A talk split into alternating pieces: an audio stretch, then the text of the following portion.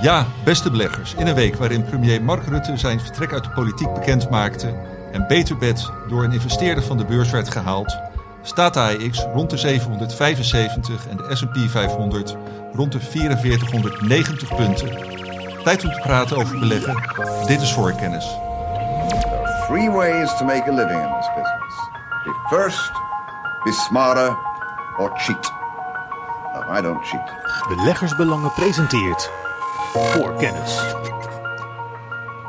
Ja, beste beleggers, leuk dat jullie weer luisteren. Ik ben Johan Brinkman, mag weer de presentator zijn vandaag. En ik zit hier met mijn collega's Jeff Thijssen en Menno van Hoven.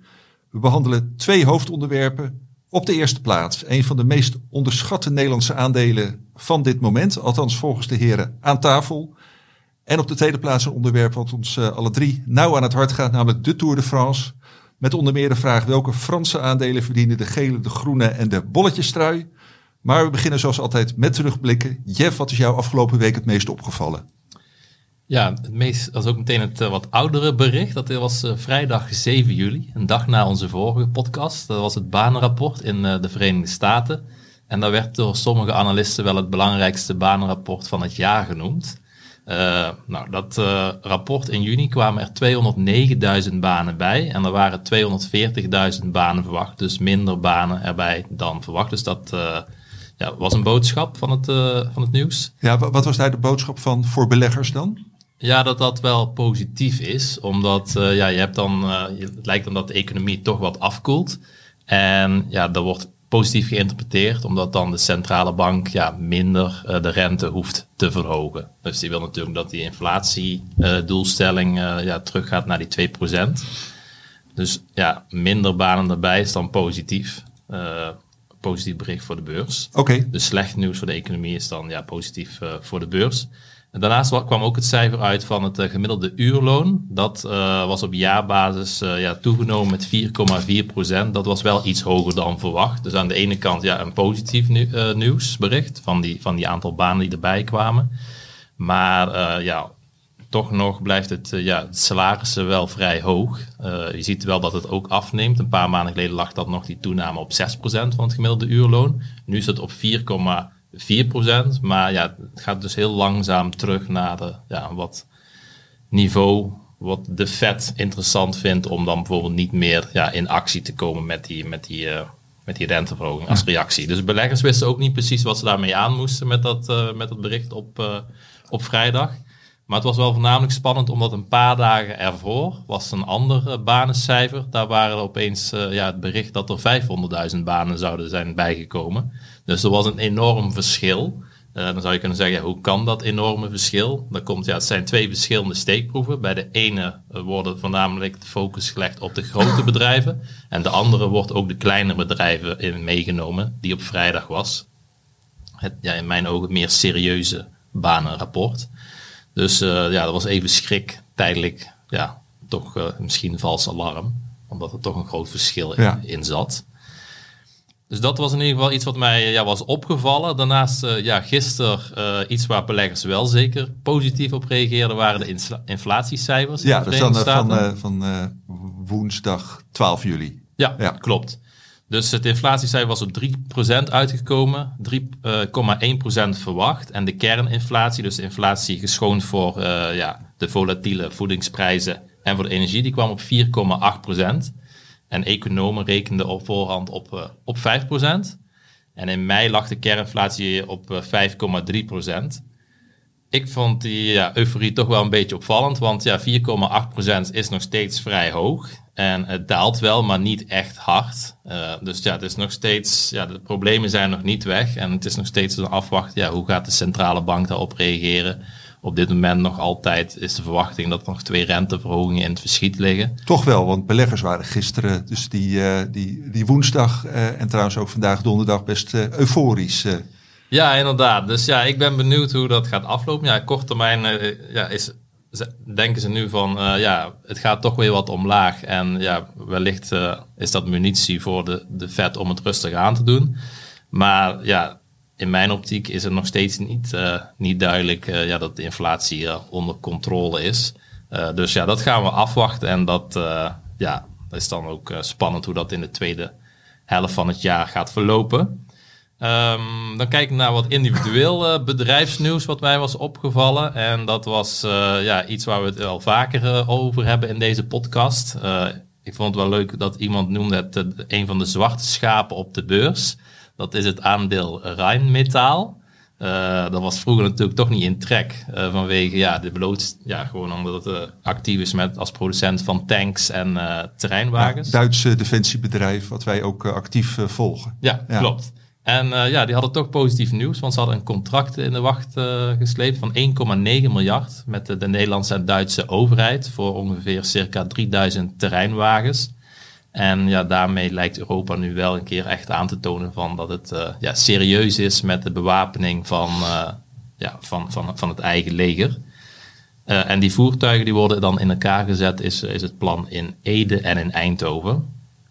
Dus eh, ja, positief eh, ja, voor de aandeelhouders in Rijnmetaal. En we hebben daar, zijn er ook al heel lang enthousiast over, eh, over dat aandeel. Dus dat vond ik wel ja, noemenswaardige nieuws voor onze, voor onze podcast. En als laatste wat mij is opgevallen, ja, natuurlijk veel meer dan dit, maar was het bod op Beter Bed. Eh, een aandeel uit de sector die ik volg. En eh er is een partij die biedt 6,10 euro per aandeel. Dat was een premie van 107% ten opzichte van de slotkoers. En kijk, dat is natuurlijk toch mooi. Eh, dan maak je echt even een klapper als een belegger. Ik heb ook in de offensieve portefeuille ook om die reden, niet specifiek, maar wel een beetje ook als die reden dat ik toch de focus leg op de wat kleinere bedrijven. Omdat je dan ook ja, toch een grotere kans hebt dat eh, ja, een van die bedrijven in de portefeuille wordt overgenomen.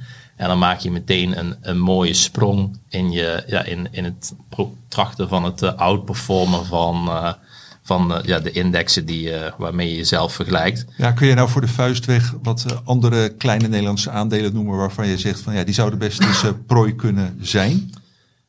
Ja, ik denk bijvoorbeeld een van de aandelen in de portefeuille is Ibusco. Die heeft een, dat is een fabrikant van elektrische bussen. Nou, die, die, die beurswaarde is uh, behoorlijk uh, onder druk komen te staan. Terwijl ze wel een technologische voorsprong hebben ten opzichte van de concurrentie. Dus dan zou je kunnen zeggen, ja, wellicht uh, is een bedrijf als VDL, wat niet beursgenoteerd is, uh, ja, voor hen is dat misschien uh, ja, interessant om een dergelijk bedrijf uh, ja, over te nemen. Dat je meteen die technologie in huis hebt. Ja, Ebusco. ja, ja. ja. Om, om Ibusco over te nemen. En ja, zo zit de portefeuille vol met, met aandelen. Ja, we gaan ook... ze niet allemaal noemen. dus ja, heel vaak heb je ook, er zitten ook een paar bedrijven in die heel veel verschillende activiteiten hebben. En dan zou je zeggen, ja, als je kijkt naar de som der delen, dan ja, is mijn inschatting is veel meer waard dan uh, wat er nu de, de marktkapitalisatie is. Dus er zou ook een private equity partij kunnen zijn die zegt van nou ja, we, we, doen een bod en vervolgens gaan we dit gedeelte daar onderbrengen, dit gedeelte daar. En dan uh, ja, pakken wij ook nog een, uh, ja, pakken wij er ook nog een mooi rendement op. Dus wat dat betreft, ja, vond ik het wel mooi bod op beter bed. Ja, en, en dat is ook wel een gelopen race, begreep ik. Hè? Dat eigenlijk ja, zo goed als zeker dat aandeel van de beurs verdwijnt.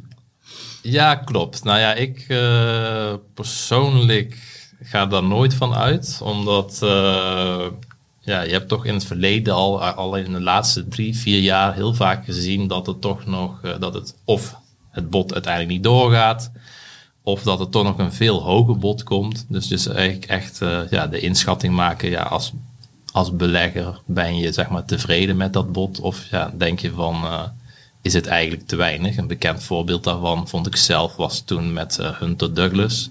Daar is toen een paar keer een, een bod opgekomen. Volgens mij begon het met een bod van 60, daarna op 80. En ja, dan dacht je nog van ja, 80 is te weinig, maar je wilt ook niet met die stukken blijven zitten, dat ze niet verhandelbaar zijn.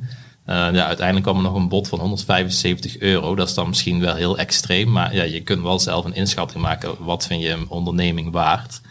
Uh, en ja, dan is het de vraag, ja, wil je daarmee de stukken van de handen. Ja, en voor de duidelijkheid, wij hebben een, een houtadvies als beleggersbelangen op Beter Bed. Als ja, ik, uh, klopt. Ja. Want volgens mij was het bod ook niet meteen, uh, de koers ook niet meteen naar 6,10 euro per aandeel gegaan. Ik kan kijken wat het nu staat. Uh, ja, het staat nu op 5,74 euro. Dus ja, als je nu verkoopt, ja, dan geef je wel 6 euro. Ja, dit bod is 6,10 euro. Ja, geef je wel wat uh, terreinprijs. Ja, markt is nog niet helemaal uh, overtuigd. Nee, nee, klopt inderdaad. Nee. Nou, interessant. Ja. Uh, dankjewel, uh, Jeff. Nou, Menno, jij hebt ook een aantal dingen af, opgeschreven van afgelopen week. Brandlos. Ja, zeker. Nou ja, sowieso uh, natuurlijk eigenlijk hoe, hoe enorm goed de, de, beurs de laatste dagen gaat. dat zien we allemaal. en specifiek voor een paar aandelen die het juist slecht hebben gedaan in de voorgaande periode. bijvoorbeeld Philips staat dit jaar gewoon op 50% winst. van de week kwam Goldman Sachs. Goldman Sachs met een koersdoel van 28 euro. En uh, ja, die spreken van een asymmetrisch risicoprofiel, omdat er helemaal geen rekening zou worden gehouden met de toekomstige winstbijdrage van de, de divisie waar ook die slaapapneuapparaten onder vallen, die juist die koers zo enorm gedrukt hebben in verband met claims die er aan zitten te komen. En uh, ja, bovendien, de eerste kwartaalcijfers van Philips waren beter dan verwacht. En uh, de analisten verwachten ook dat dat doorzet. En uh, ja, zo zie je maar, een aandeel Philips nu gewoon boven de 20. Die stond in november nog 11 euro en een beetje. Dus het is echt keihard gegaan. Ander aandeel wat natuurlijk, ja, waar we allemaal wat, wel wat mee hebben, is DSM Firmenich. Komt zo meteen trouwens ook in de Tour de France stukje nog eventjes terug. Uh, ja, zakte natuurlijk eh, heel hard weg. Elke dag eh, bleef die koers verder dalen. Nou, nu lijkt eindelijk, uh, ja, Johan, jij hebt er zelf natuurlijk een mooie column over geschreven, wat volgens mij een hele mooie timing was achteraf. Ja, zat redelijk goed. Tenminste, zo, daar lijkt het nu op. Niet te vroeg juichen. Nee, precies. Je moet nooit te vroeg juichen. Maar in, in, ieder geval, ze staan weer boven de 100 euro. En ja, dat was 28 juni. Dus heel kort geleden was dat nog gewoon 87,20. Dus dat gaat ook de goede kant op. Gelukkig, ook voor de dividendportefeuille spreek ik dan. En ja, die halfgeleide aandelen, bizar. Bezi door de 100 euro heen. Uh, Asmi, 73% stijging ook dit jaar. Bezi zelfs 86. En uh, ja, mede een, gedeeltelijke reden daarvoor is een rapport van Jeffries van deze week. Ik had het met Jeff ook al over. Jeff Jeffries, haha. en die uh, zijn zeer bullish over de, over de uh, Europese uh, halfgeleidensector. En die verwachten een nieuwe zogenaamde upcycle. met een enorm sterke winstgroei de komende jaren. Met, ja, als je raadt het al, een van de belangrijkste drijfveren kunstmatige intelligentie. Wat voor enorme vraag naar chips en ja, machines en alle uh, producten en uh, bedrijven die in dat proces betrokken zijn, uh, die, die gaan daarvan profiteren. En de piek van die nieuwe cyclus wordt voorzien in de eerste helft van 2025. En ja, concreet verwachten die analisten een winstgroei van 35 tot 180 procent voor alle aandelen. of, ja, van minimaal 35 tot 180 procent winstgroei voor de aandelen die ze volgen tussen 2023 en 2025. En uh, ja, zo komen ze dan ook op een koersdoel van 600 uh, eh, euro voor de ASMI. Ja, we zijn net door de 400 heen. Wat ik al zei, dit jaar plus, uh, plus 73 procent. Maar volgens die analisten van Jeffries kan dat dus nog minimaal 50 procent bovenop de huidige koers. En volgens mij staan ze allemaal op of rond een all-time high. En ja, zelf kijk dan ook naar de dividendportefeuille. Die profiteert ook heel erg mee. Een aantal jaren geleden heb ik uh, zwaar ingezet op halfgeleiders. Uh, niet zozeer omdat ik voorzag wat er nu gebeurt met AI, maar gewoon omdat dat qua dividendgroei en qua voorspelbaarheid op de lange termijn, wat mij betreft, uh, een van de mooiste sectoren in de techhoek is. En ja, bovendien zijn er eigenlijk nauwelijks goede tech-aandelen met een mooie dividendhistorie. En juist in die halfgeleiderhoek zijn daar wel heel veel van. Dus ja, zit ik ook met een uh, mooie overweging nog steeds uh, in de, in de halfgeleidensector. En ja, laatste puntje wat ik dan nog wil noemen. Ik kijk natuurlijk elke dag naar aandelen die all-time highs neerzetten. Nou ja, de bekende namen die, die, die mag je daar natuurlijk verwachten. Maar voor de dividendportefeuille toevallig gisteren Curtis Wright, Defensie luchtvaartbedrijf, maar ook Parker Hennefin uh, en aandelen als een Mastercard, uh, Owens Corning, nieuwkomende dividendportefeuille en aandelen als Cintas, Monolithic Power en ook Nvidia toevallig zag ik net vandaag weer een all-time high. Dus ja, het blijft maar doorknallen. En het zijn gewoon weer ineens toch vrij onverwacht, vind ik zelf, hele mooie tijden als je in de beurs zit. Ja, ja nou, dus dat, is eh, lekker. Dat eh, kan ik eh, onderschrijven. Menno, eh, wil je meteen even doorpakken met waar jij afgelopen week in onze magazine over hebt geschreven? Ja, ja, ik heb een aantal dingetjes eh, eh, behandeld. Eh, nou, we doen sowieso altijd een rubriekje beurzen in beeld. En dan kijken we naar opvallende uitschieter op weekbasis of op jaarbasis of over, over een bepaalde periode. Ik had dit keer gekozen voor uh, Hiester Yale Material Handling. Dat is een Amerikaans bedrijf wat eigenlijk, ja, wat, wat de naam al aangeeft, eh, gespecialiseerd is op het gebied van eh heftrucks. Ja, spreek die naam nog één keer goed uit, Menno. Dat eh, wordt op prijs gesteld, weten wij. Nee, precies. Dat is Hiester Yale Materials Handling. Tickersymbool HY. En eh, ja, die is een eh, tijdje geleden, eh, heb ik die besproken een keer in een, in een column. En dat ging over waterstof. Die waterstofaandelen die gingen helemaal door het dak. Ik vond dat totaal overdreven. Nou, die koersen die stortten allemaal in. Maar er was ook één aandeel, Hiester Yale dus. Wat eigenlijk gewoon een hele simpele business heeft. Gewoon heftrucks maken. Maar die hadden ook een heel klein waterstoftakje. En juist daardoor explodeerde die koers van het bedrijf. Dus mijn verhaal was meer van ja, als je dan toch in waterstof iets wil doen, dan zou ik liever voor zo'n aandeel gaan. Omdat je dan gewoon een solide business hebt met een ja, potentieel iets wat groot kan worden. Ja, die koers van Histiel veerde heel hard op. Stond op een gegeven moment boven de 100, maar is ook weer keihard eh, teruggevallen. En eh, met, door de implosie van die hele waterstofsector. en ja, het leuke is, het is nu juist een aandeel wat, eh, wat dit jaar verdubbelt. Juist omdat die heftruckmarkt gewoon enorm booming is. Verhogen de prijzen, eh, de vraag eh, stijgt. Als ik me niet vergis, hebben ze gewoon een prijsverhoging van 30% doorgevoerd voor hun producten.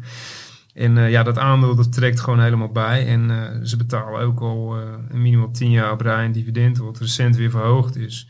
Dus ja, dat, dat aandeel wordt besproken in het magazine deze week. Ander aandeel waar ik uitgebreid eh, op inga is eh, FMC Corp, een van de nieuwkomers in de dividendportefeuille. FMC. Ja, F- Ja. FMC is ook een tickersymbool. Eh ja, toch vrij onverwacht een omzetwaarschuwing. Ja, voor, voor wat mij betreft is er verder helemaal niks aan de hand. De koers is ook al flink bijgetrokken weer de afgelopen dagen. En ik zie het eerder als een nieuwe instapkans. Ik kijk vooral naar dividend en dat ziet er heel goed uit. En eh, dat gaat de komende jaren gewoon verder blijven groeien. En dan zit je nu met een dividendrendement van 2,5%. Ja, tel elk jaar 10% bij op. eh, op een gegeven moment eh, is dat steeds een stevigere, een meer stevige bodem onder de koers van het aandeel. Dus niks aan de hand, geen zorgen maken. Maar wel een dompertje natuurlijk, omdat hij er pas net in zit. Maar ja, dat, dat kan gebeuren. Eh, nou, laatste dingetje wat ik nog kort wil aanstippen. De slotenmakers, hele mooie markt. En dan heb ik het over bedrijven als eh, Assa Ablois.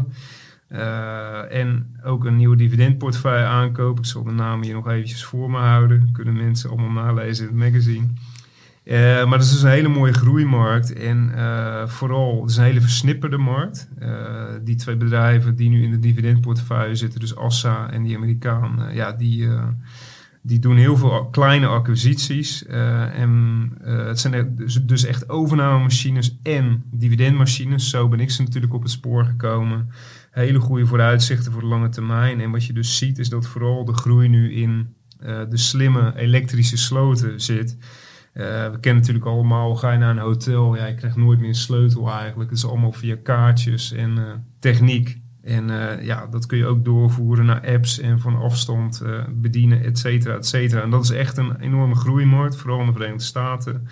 Maar de marktpenetratie van die elektrische sloten is nog echt heel klein. Eh, de VS is koploper met eh 10% van alle eh, sloten die verkocht worden, is nog maar elektrisch of slim. Dus er zit nog een enorme potentie in. En eh, zeker ook buiten Europa. En eh, ja, dat staat een beetje centraal in, in de twee aandelen die ik deze week in de rubriek internationaal omschrijf. Hele mooie aandelen voor de lange termijn. Oké, en de abonnees die kunnen er vandaag al en later deze week van genieten. Jeff, jij hebt ook een en ander geschreven in het magazine deze week. Kun je dat kort aanstippen?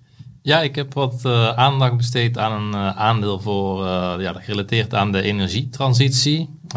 Internationaal agentschap zag ik dat die, ja, die had voor die ruimte noodzakelijke investeringen tot 2030 op 5,7 biljoen per jaar om van kolen af te raken. Is dat uh, wereldwijd, Europa? Ja, of, wereldwijd. ja? En uh, ja, ik zag ook dat uh, Bloomberg, die schat ook dat die gemiddelde investeringsbehoefte dan voor een langere periode, dus tot 2050, dus gaan we echt voor lange termijn beleggen, dan ook op ja, toch wel 3,1 tot 5,8 biljoen per jaar. Dus oftewel, iedereen weet wel ja, dat de energietransitie ja, enorme kansen gaat bieden voor heel veel bedrijven. Uh, we zitten er echt op het, te praten over bedragen van 3 tot 5 biljoen. Als je kijkt naar vorig jaar, was het maar 1,1 biljoen dollar. Dat was wel een toename van 31 procent. Maar daar valt dus nog een hele rit te maken qua groei. Uh, ongeveer de helft van de investeringen ging naar hernieuwbare energie. De andere helft naar de elektrische ja, voertuigen. En ja, bij de elektrische voertuigen moeten ook nog echt flink wat hordes uh, genomen worden om dat bij het grote publiek uh, te krijgen. Eén daarvan is bijvoorbeeld de batterij. De kostprijs van een batterij die moet flink dalen, zodat de kostprijs van een voertuig uiteindelijk daalt, dat voor veel meer mensen betaalbaar wordt. Uh, een ander punt is natuurlijk ja, ook, ja, je moet wel je voertuig kunnen opladen. Dus had ik even opgezocht dat ja, beleidmakers, die, in, ja, die schatten nu in ieder geval op de, binnen de EU dat er nog, uh, even kijken, 6,8 miljoen laadstations extra nodig zijn. Dus ja, we gaan kijken van welk bedrijf kan daarvan profiteren. Uh, en daar heb ik een strategie uh, bij bedacht. Ja, een Nederlands bedrijf, meer verklappen we niet. yes. Oké, okay, hartstikke goed heren, dank jullie. Voor kennis. Oké, okay, eerste hoofdonderwerp. Uh, ja, Jeff, wil jij uh, de naam uh, onthullen van het zeer nou, ja, onderschatte Nederlandse aandeel, wat ja, volgens jullie allebei echt een heel mooi, heel mooi aandeel is? Ja, ik denk dat dat technologiebedrijf TKH is, uit, ehm, gevestigd in Haaksbergen. dat is een bedrijf met ja, een sterk track record. En uh, ja, ook een goed management. En uh, ja, ook zeker uh, een heel stabiel bedrijf. ik volg het al een hele lange tijd. En het zit ook, sinds ik de offensieve portefeuille beheer, heb ik dat ook meteen een plek gegeven binnen, binnen de offensieve portefeuille. ja, waarom is het stabiel en heeft ook een sterk management? nou ja, Alexander van der Lof is de CEO. En uh, hij trad in 1985 al in dienst. Dus ja, dat is wel heel lang geleden. Was het trainee of zo? of, uh... ja, het is, uh, hij is de kleinzoon van de oprichter. Dus ja, hij heeft allerlei divisies ook doorlopen om ja, kennis op te doen met, met de onderneming. Maar hij is al sinds 2001 de CEO. Dus dat, ja, dat, dat zegt natuurlijk wel wat. dan heb je ja, heel veel ervaring en het bedrijf staat er ook onbekend dat ze zeker aandacht hebben voor, ook voor de aandeelhouders. Uh, dus uh, ja, wat ik al vaker heb gezegd in de podcast, heel veel bedrijven die slagen er niet in om waarde te creëren voor, uh, voor hun aandeelhouders. soms zie ik in de onderzoeken dat dat wel ja, boven de 70% is. Dat, ja, dat bedrijven, vaak is maar een heel klein groepje van, van de aandelen wat echt voor rendement zorgt. Maar dat ja, het overgrote deel van de bedrijven ja, geen waarde creëert op de lange termijn. Um, dit bedrijf wel. TKH die heeft, uh, is nog wel relatief klein. Het heeft een marktkapitalisatie van slechts 2 miljard. Maar de afgelopen 10 jaar leverde een belegging wel uh, gemiddeld 12,2% rendement op. En daarmee doet het beter dan de AX-index en ook uh, de midcap. Ja, 12,2% per jaar ja, bedoel je dan. Ja. En dan dus kun je, kun je kort dividend. aanleggen wat de TKH, wat volgens mij in oorsprong stond voor de Twentse kabel, wat die nu doen. Ja, het is, uh, ze zijn nog steeds bezig met, uh, met kabels, maar uh, ja, ze zijn nu actief in verschillende groeimarkten. en dat is onderverdeeld in drie segmenten. ik zal de drie segmenten noemen. Dat is Smart Vision systemen, Smart Manufacturing systemen en Smart Connectivity systemen. En ja, laat ik die segmenten eens doorlopen. Dus uh, Smart Vision, wat is dat? Nou, binnen dat segment wordt de omzet gegenereerd door voornamelijk uh, 2D-camera's, 3D-camera's, uh, ja, ook systemen en die komen in allerlei toepassingen terug. Denk bijvoorbeeld in, in de beveiliging kan dat zijn, maar ook gewoon in halfgeleiders of ja, om ja, ook voor productieprocessen te optimaliseren. Dus ja, werk wat feitelijk vroeger moest worden nagekeken door een mens. Dat kijkt nu gewoon een camera na en die kan dat nog veel scherper uh, ja, om fouten te signaleren en daarmee ja, een signaal te geven, we moeten de productie anders doen. Of ja, er moet wel een mens ingrijpen, maar daar heb je dus veel minder eh, ja, handen voor nodig uh, bij het productieproces. Zij zijn daarbij verantwoordelijk voor zowel de hardware, software als de implementatie ervan. En ja, dit segment is ongeveer goed voor circa een kwart van de omzet, maar het is wel een heel belangrijk segment omdat ja, daarmee worden de hoogste marges behaald. Dus uh, vorig jaar hadden ze een EBITDA-marge, of nee, een EBITDA-marge van 19%. Dus dat is vrij fors. En uh, ja, het is ook een eindmarkt die uh, bijvoorbeeld, je hebt het verschil tussen 2D en 3D-camera's. Bijvoorbeeld 2D-camera's is een beetje op dit moment het grootst, maar het is wel een groeimarkt van ongeveer 10% wordt er verwacht de komende jaren. En TKH Daarvan ja, verwacht ik in ieder geval dat ze harder kunnen groeien, omdat ze al een leidende positie hebben in heel veel niches. En ja, ze hebben die sterke marktpositie en ze staan ook bekend om innovatie. Ze ja, investeren daar heel veel in. Groot gedeelte van de omzet gaat ook terug naar research en development. En met innovatie ja, verwacht je dat ze dan harder kunnen groeien. Ja, dat is een Smart Vision, uh, ja. de afdeling. Dus uh, ik heb ook hier een overzicht, dat is zo'n, uh, altijd zo'n taartje. Dan kun je precies zien ja, waarin, ja, waar komt dan de omzet vandaan. Nou, 29% komt van ja, beveiliging van, toch van gebouwen. ongeveer 13% komt vanuit automatisering van, ja, in, in producten. Maar daarnaast zit je ook, zie je ze ook terug in bijvoorbeeld parkeergarages met allerlei producten. Dus hebben bijvoorbeeld de intercom.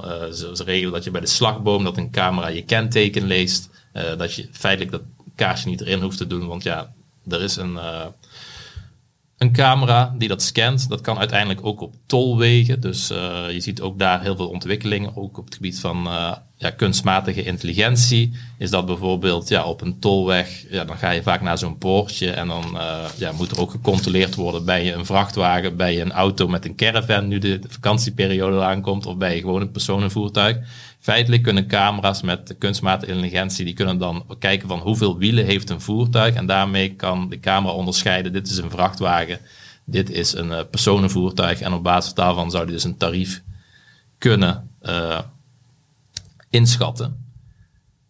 Dus ja, die uh, ontwikkelingen die staan niet stil. En uh, ja, TK is met, deze, met dit segment daar goed gepositioneerd om daarvan te profiteren de komende jaren. Om uh, ja, de omzetgroei te realiseren en ook nog een stukje uh, de winstmarge te verbeteren.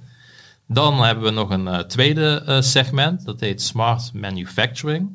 daar draait een groot deel om de bouw van bandenmachines. En daar hebben ze ook, zijn ze wereldmarktleider in. Dus ja, ondanks dat ze de marktkapitalisatie maar 2 miljard is, zijn ze wel wereldmarktleider op dit gebied. Ze hebben 70% marktaandeel. En analisten, dat vind ik wel grappig, die, uh, ja, ik heb een aantal rapporten gezien, die proberen dan ook altijd uit te pakken met een leuke titel. En dan zie je soms wel dat voorbij komen dat het wel het ASML wordt genoemd van de bandenbouwmachines. Uh, dat is een activiteit. Maar bandenbouwmachine, nou ja, er zijn enorm veel banden in de wereld en vast ook enorm veel machines die die banden maken. Hoe kan zo'n klein bedrijf dan daar marktleider in zijn?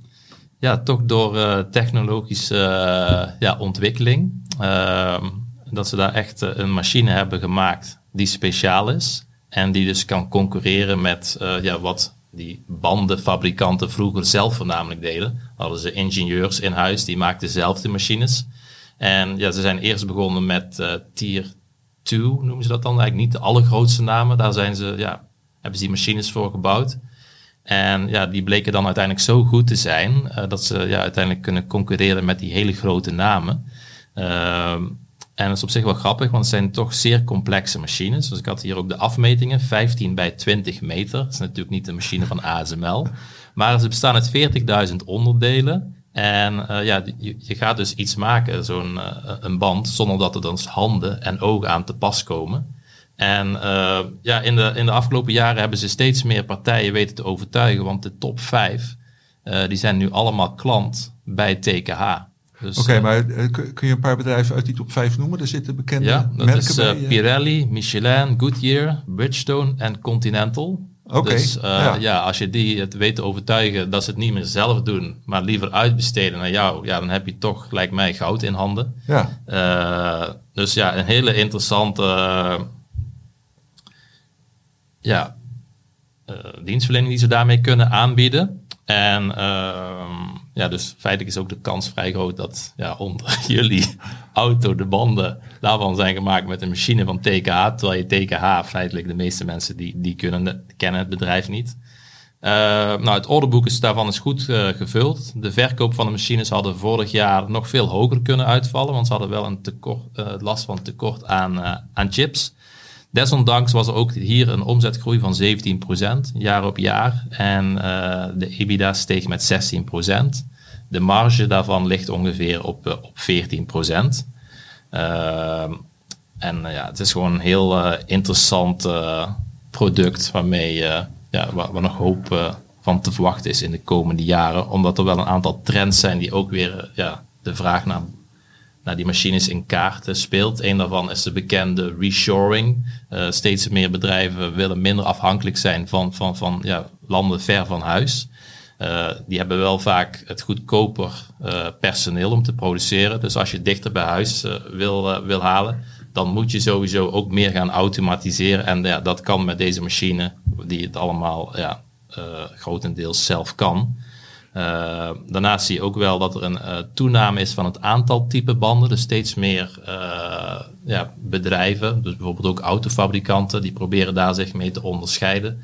Bijvoorbeeld de elektrische auto, ja, die maakte geen geluid. En dan hoor je opeens heel veel geluid van, van, van die autobanden, die hoor je dan opeens rollen. Dus dat vinden mensen schijnbaar niet fijn. Dus dan moet ook weer innovatie komen om ja, die band anders te maken en dat die ook duurzamer is, dat die langer mee kan. Omdat een elektrische auto, die, heeft ook, die, die trekt vaak veel sneller op in het begin, zorgt voor meer slijtage. Dus daar zie je ook heel veel verschillende dingen ja, qua innovatie, waardoor feitelijk het aantal type verschillende banden toeneemt. Ja. Dat is positief voor, uh, ja, voor dit segment.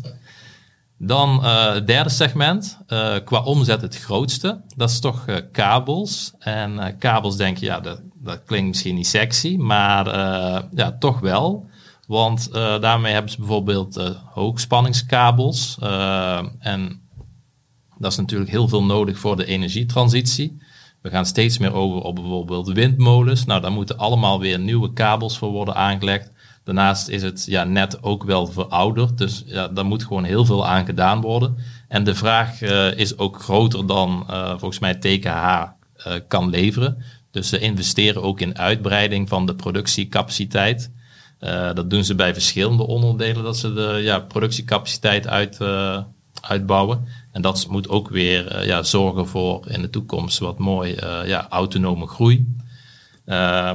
dus dan heb je nog meer kabels. Ze hebben bijvoorbeeld naast de energietransitie hebben ze ook glasvezelkabels. Daarmee spelen ze dan in op ja, de digitalisering. Dus feitelijk zou je kunnen zeggen, ja nou, kijkend naar 5G, internet der dingen, zijn ze toch heel mooi gepositioneerd om te profiteren van drie megatrends. Uh, 80%, ongeveer 80% van de omzet is daar ook al aan gerelateerd. En die drie megatrends zijn digitalisatie, uh, dat zijn, is de energietransitie en automatisering. Ja, en dan, eh, dat vroeg ik me af eh, bij dit aandeel. Ik heb het zelf ook overigens in portefeuille, ben er best tevreden over. Maar dat ik nou bijvoorbeeld ja, dit jaar 40, 50 procent koerswinst heeft, zoals andere technologieaandelen, dat is ook niet het geval. Profiteert dit technologieaandeel niet van die kunstmatige intelligentie trend, waarbij alles omhoog schiet? Want ik hoorde je dat woord namelijk wel noemen in je verhaal. Ja, ik denk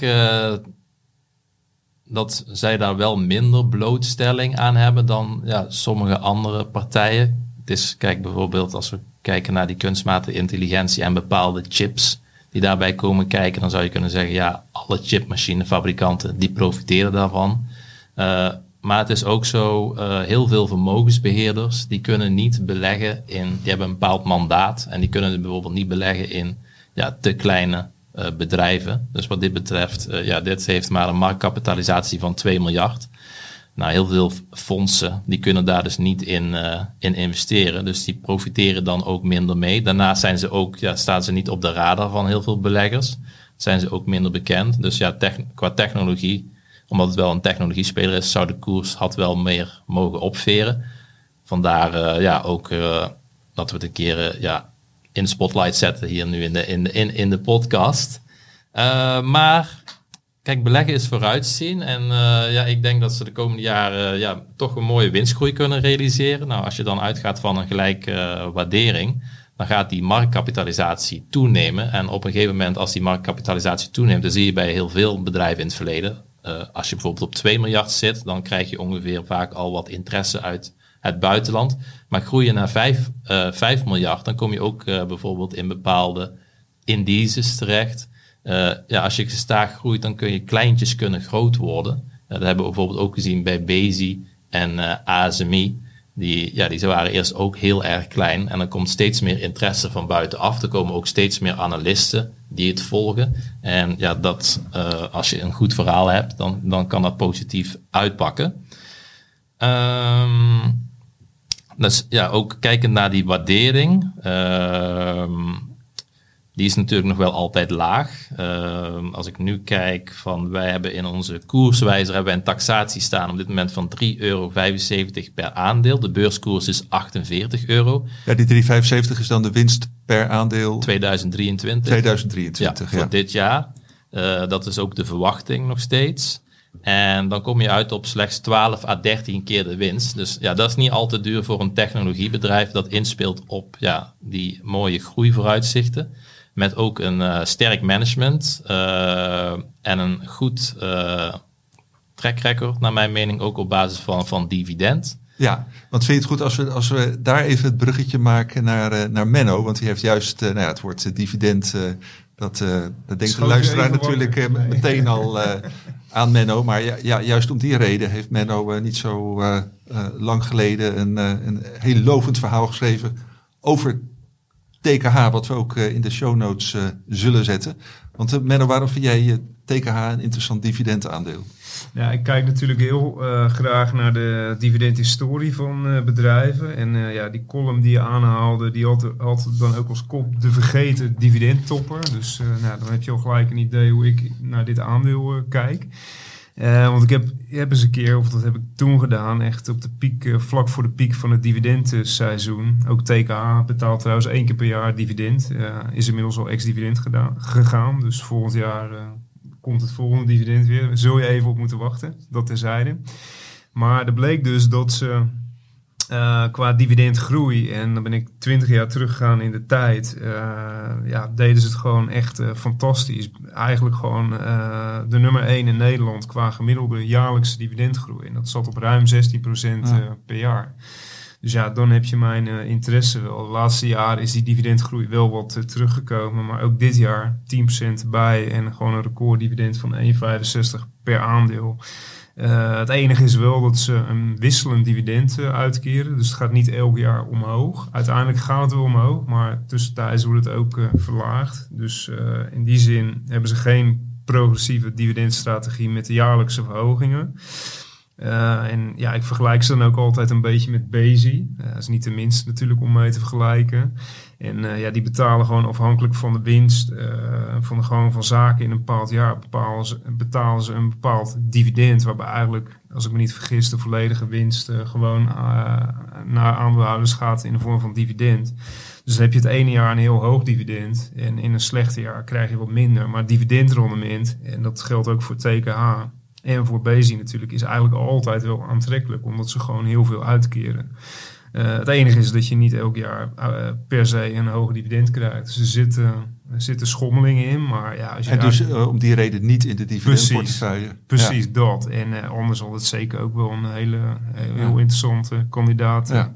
Nou, we zetten het, de column in, in de show notes. En Jeff, ik weet dat jij nog, nog veel en veel meer weet over TKH. Maar je gaat er binnenkort ook een artikel over schrijven in, in het magazine alleen voor onze abonnees, toch? Ja, klopt. Er is nog wel een, iets uh, wat, wat toch wel belangrijk altijd om te vermelden, vind ik, bij elke belegging, is dat je wil weten van, ja, hoe is het met de balans? Ja. Uh, je wordt een stukje mede-eigenaar. Uh, dat is toch iets, ja, het is een basisprincipe, maar het is iets wat toch, ja, vaak in ieder geval beginners zeker over het hoofd zien. Want je ziet alleen maar het rendement, maar kijk ook eens naar de balans, waar word je mede-eigenaar van? zij hebben een duidelijke doelstelling, schuld-EBITDA-ratio, netto-schuld-EBITDA-ratio moet lager zijn dan 2. Bij hun uh, ligt het op 1,1, dus dat is heel netjes. En ja, dat biedt dan ook voldoende ruimte om zeg maar, te blijven investeren in autonome groei, het geeft ook mogelijkheden, om, mocht er een overname zich voordoen, om eh, ja, een overname te doen. Eh, daarnaast eh, geeft het ook ruimte voor de inkoop van eigen aandelen. Want ja, naar mijn mening is het aandeel ja, behoorlijk ondergewaardeerd. Eh, en ehm, ja, die inkoop van eigen aandelen, dat is dus wat ook loopt op dit moment. Ze hebben al de laatste tijd een aantal programma's daarvoor voor aangekondigd. Gaat niet met zeer grote bedragen.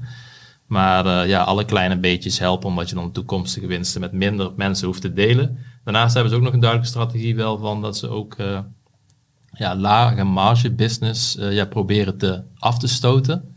Eh, dus dat is ook wel weer een mooi stukje extra voor eh, ja, waardecreatie voor de aandeelhouder. Want ja, die, die stukken die dan minder rendement opleveren, eh, waarmee ze ja, lagere marge kunnen behalen, die kunnen ze dan wel mooi verkopen. En die opbrengst zouden ze dan ook weer kunnen steken in de inkoop van eigen aandelen.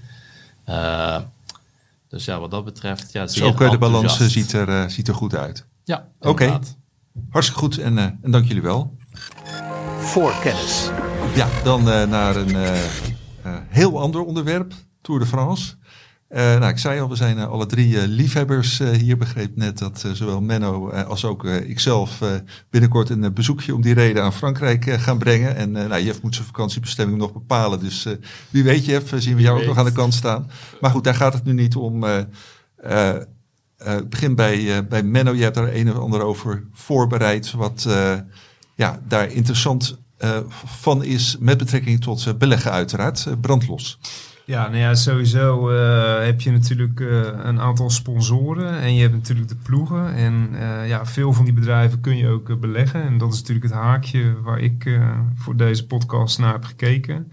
Eh, moet ik wel zeggen dat in de voorgaande jaren, eh, als ik me niet vergis, waren er toch flink wat meer beursgenoteerde bedrijven die een sponsoring deden. Of althans van, van de ploegen zelf. Dit jaar valt het eigenlijk wel mee.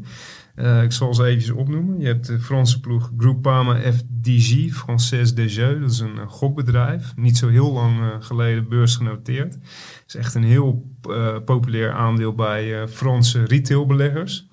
Eh, en betaalt ook gewoon een mooie jaarlijkse groeiend dividend. Eh, dan heb je eh Soudal Quickstep. Soudal is dan weer een concurrent van, van Arkema, wat dan in het dividendportefeuille zit. Zelf niet beursgenoteerd, maakt onder meer kitten en, en lijmen voor de bouwsector. Maar de andere sponsor, Quickstep, ja, is eigenlijk al jarenlang een, een sponsor of co-sponsor van, van de ploegen van Patrick Lefevre. En eh, dat is een merk van het, eh, van het Amerikaanse Mohawk Industries. Hele grote speler op het gebied van vinyl, laminaat, et cetera. En dat is ook altijd wel een eh, ja, best wel interessant aandeel. Alleen heel erg cyclisch, afhankelijk van, van eh, kostenontwikkeling. En natuurlijk vooral eh, consumenten die eh, dan wel meer of minder uit willen geven aan kwalitatief hoogwaardig vloermateriaal. Dat zijn wel gewoon de duurdere vloerbedekkingsproducten die Quickstep en ook de andere merken van Mohawk maken. Nou, nog eentje, Bora Hans Kreuwe.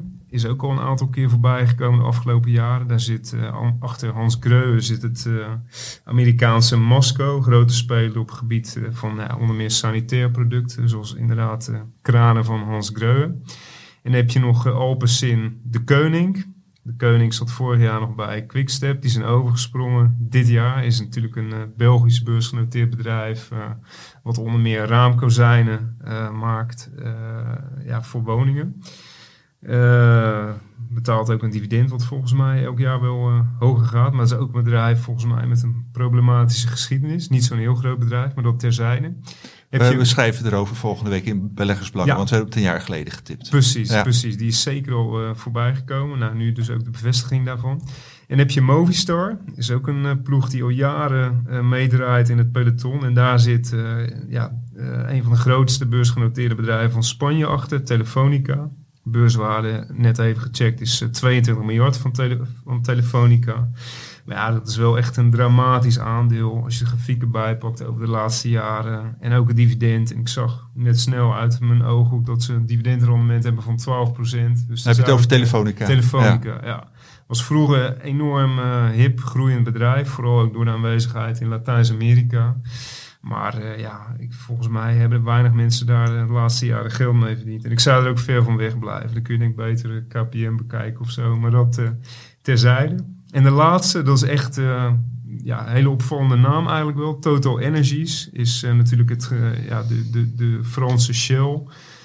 Beurswaarde 130 miljard. is echt met afstand de grootste sponsor achter een professionele wielerploeg. En ze zijn ook, wat je eigenlijk bijna nooit meer ziet tegenwoordig in het peloton, als enige sponsor van die ploeg. Een eh, bekende renner is, eh, is Peter Sagan, maar die is een beetje op zijn retour. Volgens mij eh, stopt hij er ook mee na dit seizoen. Wel enorme successen gehad in het verleden, maar die ploeg, ja, die, die staat een beetje, ja, doet, doet niet mee voor de hoofdprijzen, laat ik dat zeggen. Maar ze hebben dus wel volgens mij de meest kapitaalkrachtige sponsor waar je natuurlijk in kunt, kunt eh, beleggen. Betalen een mooi dividend, kwartaaldividend, net als Shell. En zit ook in onze hoogdividendportefeuille. Dus eh, ja, dat qua ploegensponsoring. Hey, maar vergeet je nou niet de DSM eh te noemen? Heel goed, heel goed. Ja. Nee, heel goed. Ik had hem al inderdaad aan het begin genoemd. Ik weet niet waarom ik hem nu niet heb opgeschreven hier. Maar inderdaad, DSM Firmenich is natuurlijk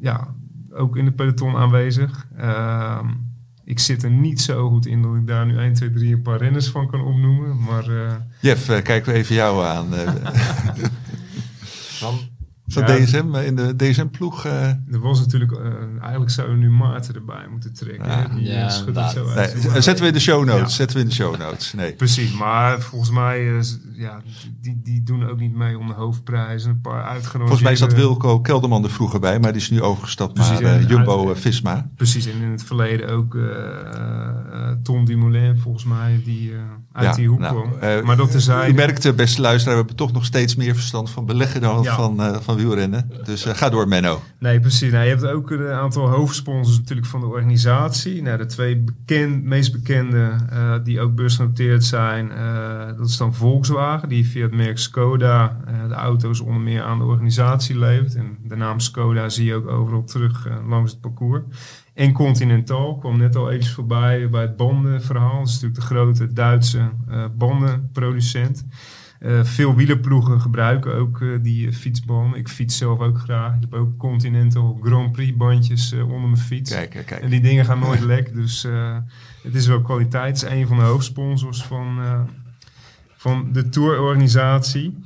En eh, ja, dan een tweede categorie. En daar heb ik eigenlijk het, eh, het meest naar gekeken voor deze podcast. Dat zijn de bedrijven die eh, niet direct sponsoren eh, op, op shirts of langs, langs het parcours. Maar die gewoon een product hebben wat gebruikt wordt door de, door de wielrenners. Dus ja, dat kan zijn natuurlijk een fiets, het kan zijn kleding.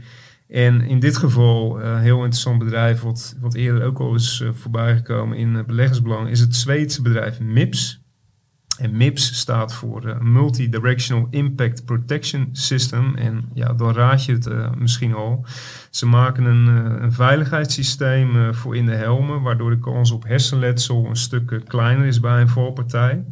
Het is, uh, het, is uitgevonden door een Zweedse professor. En uh, ja, ze hebben daar uh, patenten op. Er zit 25 jaar ontwikkeling zit daarin.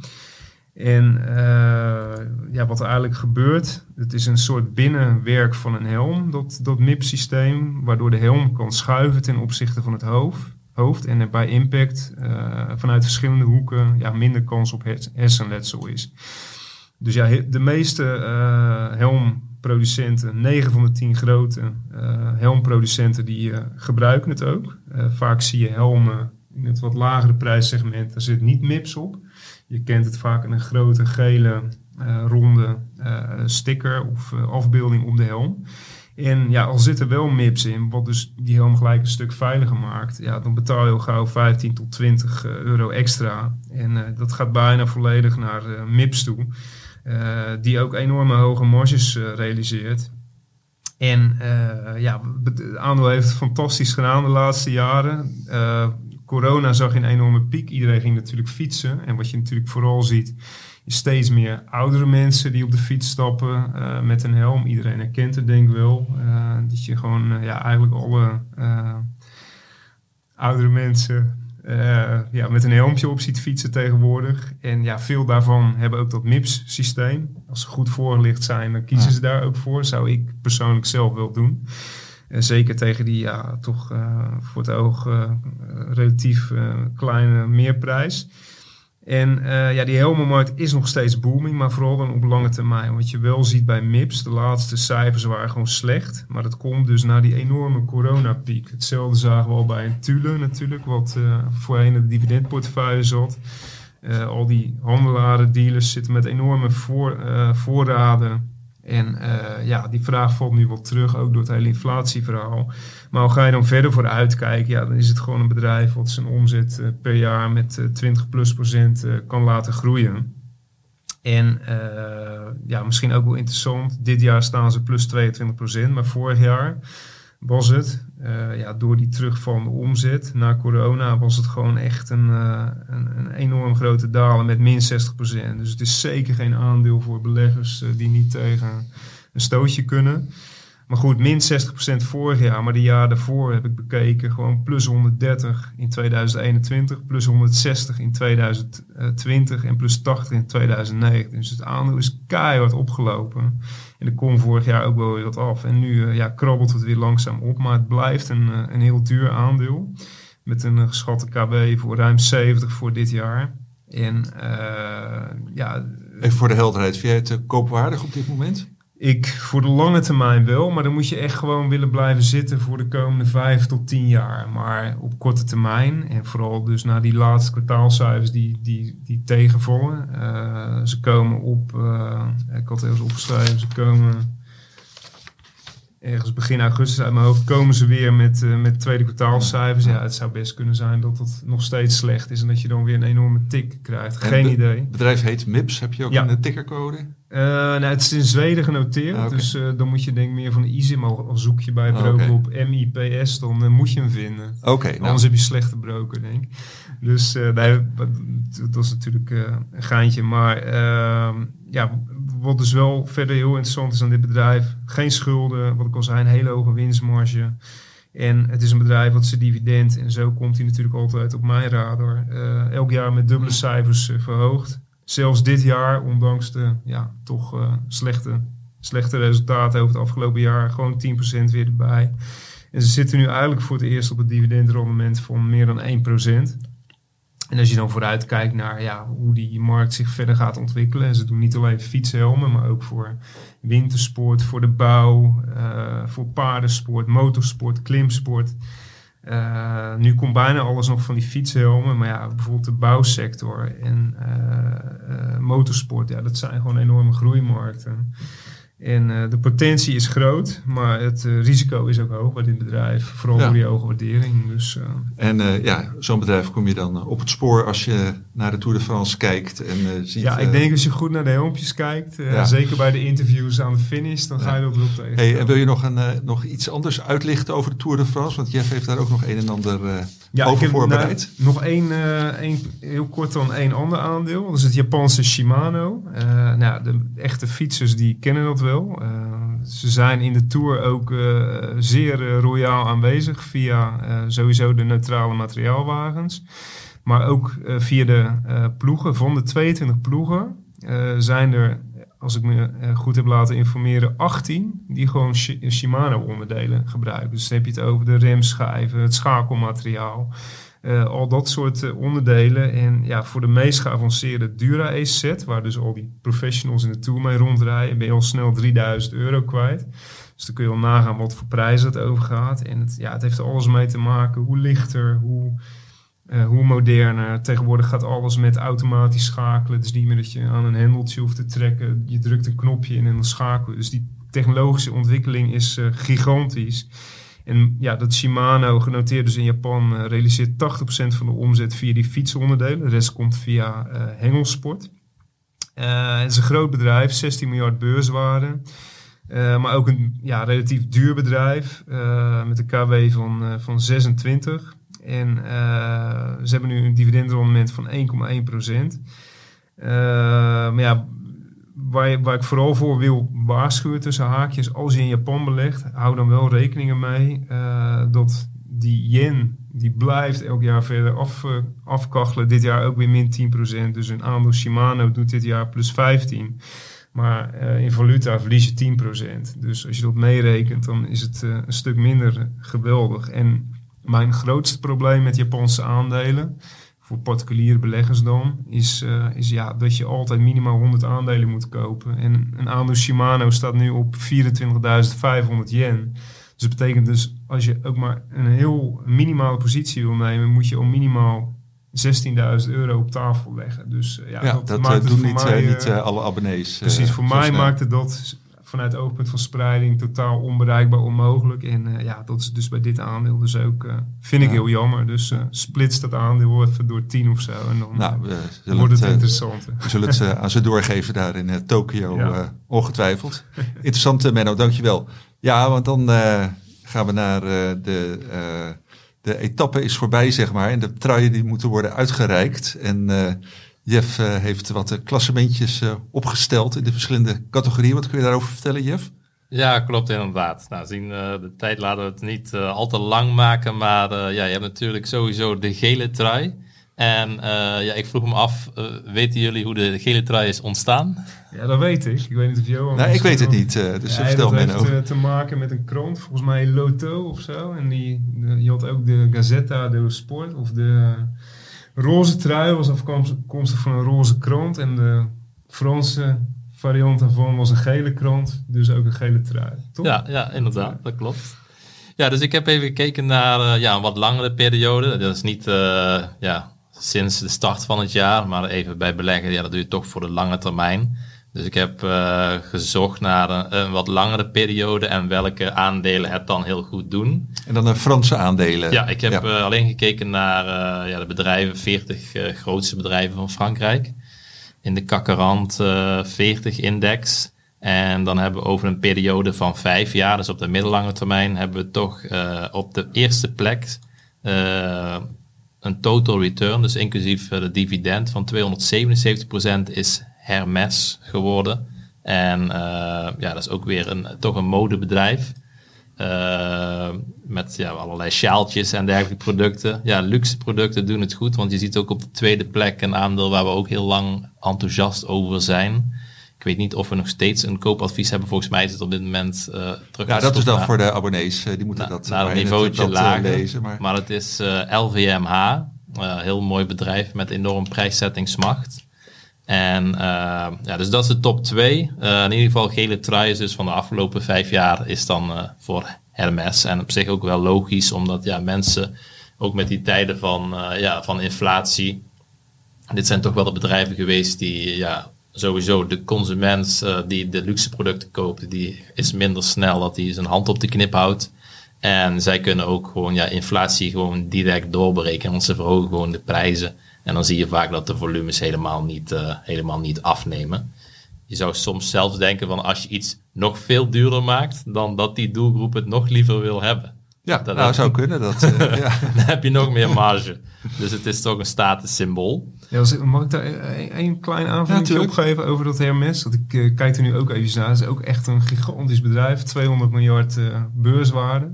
En de familie Hermes heeft eh 7 67% van de aandelen. Dus echt een familiebedrijf. Ook. Ja. Eh, ja, net als LVMH toch? Precies, ook, eh, ja, ja. ja. ja. Ja, beide allebei wel echt een eh, succesverhaal. Ik heb ook gekeken naar eh, de groene trui. Eh, dat is toch eh, ja, voor, het, eh, voor, de, voor de sprinters. En dat, eh, ja, dat zou je dan kunnen vergelijken met eh, welke aandelen doen het dit jaar qua performance het beste. Dus wie zijn het beste uit de startblokken gekomen qua rendement voor de aandeelhouders. En dan zie je op de eerste plek is het eh Sint Micro Electronics. Eh, en dat is een bedrijf met eh, ja, blootstelling aan de halfgeleiderindustrie. Dus op zich is dat ook wel logisch, want we zien ook hier in, ja, in eigen land dat die, die bedrijven het gewoon heel goed in Ja. trek zijn op de beurs. Daarnaast het tweede, dat vind ik dan wel wat meer opvallender, is Stellantis, autofabrikant. Het is wel een aandeel waar ik me in het verleden bij beleggersbelangen heel vaak eh, getipt heb. Dus ja, dat die het dan opvallend zo goed doet, nou, dat is even mooi eh, meegenomen in deze podcast. Eh, en op de derde plek zie je ook weer Hermes staan. Dus ja, op dit moment, de groene trui dit jaar is in ieder geval voor Sint Micro Electronics. En dat is dus een bedrijf gevestigd, of ja, gerelateerd aan de, aan de halfgeleiders. Ehm, dan had ik ook nog uh, de bolletjestrui. Dat is natuurlijk een trui die, uh, ja, die vond ik zelf eigenlijk altijd heel leuk. Toen voor het bergklassement? Ja, voor het bergklassement. En dan ga je op zoek naar uh, ja, een bedrijf. wat is misschien een heel volatiel aandeel geweest? Want ja, de volatiliteit, ja, sterke klim en een, een flinke daling.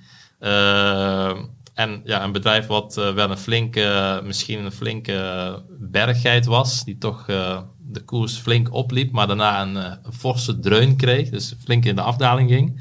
Dat is uh, Teleperformance, dat is een Franse multinational. En die is wereldleider in callcenters. En nou, die kwam ja, in de afgelopen twaalf maanden ja, slecht in het nieuws. er was een, een onderzoek. En ja, dan kan een aandeel nog alles ja, flink gaan dalen. Het was dat ze in Colombia ja, werd er onderzoek gedaan omdat ja, ze zouden het personeel slecht betalen, zouden slechte werkomstandigheden zijn. En ja, de, het personeel wilde daar tegen zichzelf in bescherming nemen door aan te sluiten bij de vakbond. Maar dat werd met intimidatie en bedreiging de kop ingedrukt.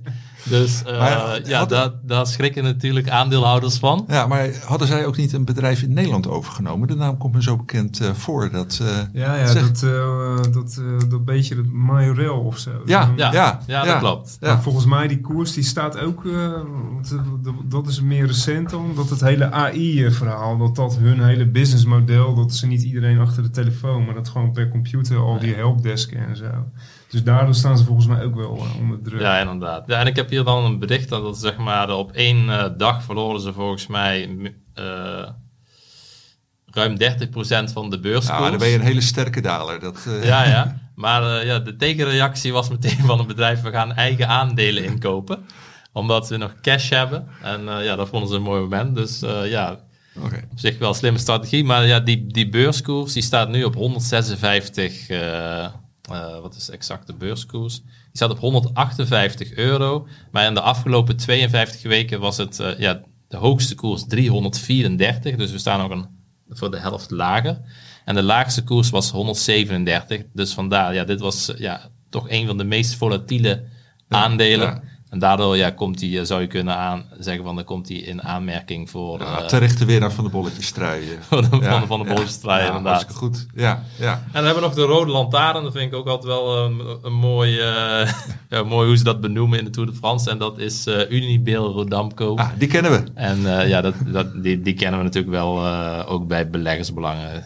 ja, hebben we daar vaak over gesproken. Het zal, zal van alles met rente te maken hebben, maar ook natuurlijk bedrijfsspecifieke factoren. Nou, leuk eh, leuk om uitgezocht te hebben. En uh, ik, ja, ik vind het een perfect bruggetje naar, uh, naar de vooruitblik. Want ja, waar, waar gaan jullie naar vooruit kijken? Nou ja, natuurlijk naar de Tour de France. Maar los daarvan, wat, wat, wat vinden jullie volgende week interessant qua beleggen? Ja, ik ga volgende week kijken naar de cijfers van Tesla. Ehm, die had ja, behoorlijk uh, beter dan verwacht uh, het aantal auto's weten te verkopen. Maar daarvoor hebben ze wel de prijzen ja, flink uh, ja, verlaagd. Zowel in Europa als in China als in Amerika.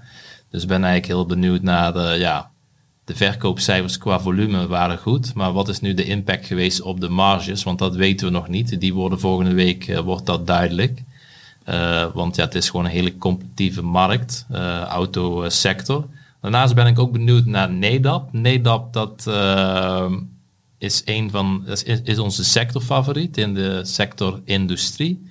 En uh, NEDAP is gevestigd in Groenlo. Dat is ongeveer een kwartiertje rijden van TKH.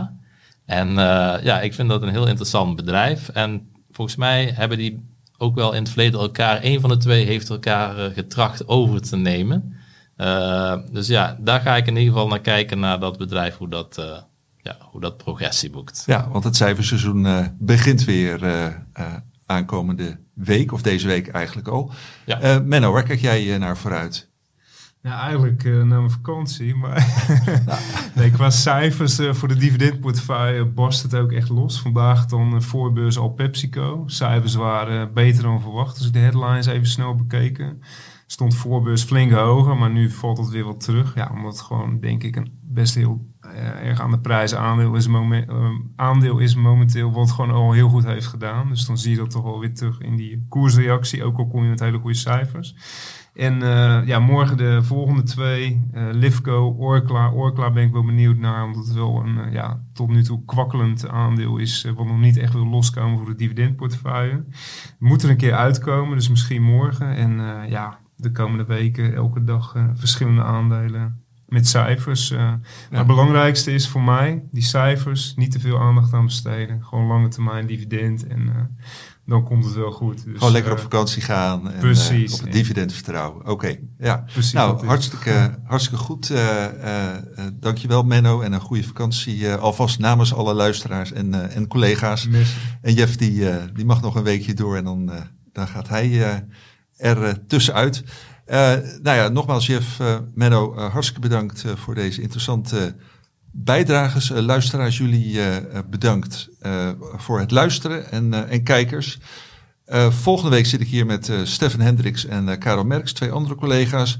Heeft u vragen voor een van beide heren of voor allebei, mail ze naar voorkennis.beleggersbelangen.nl. tot volgende week.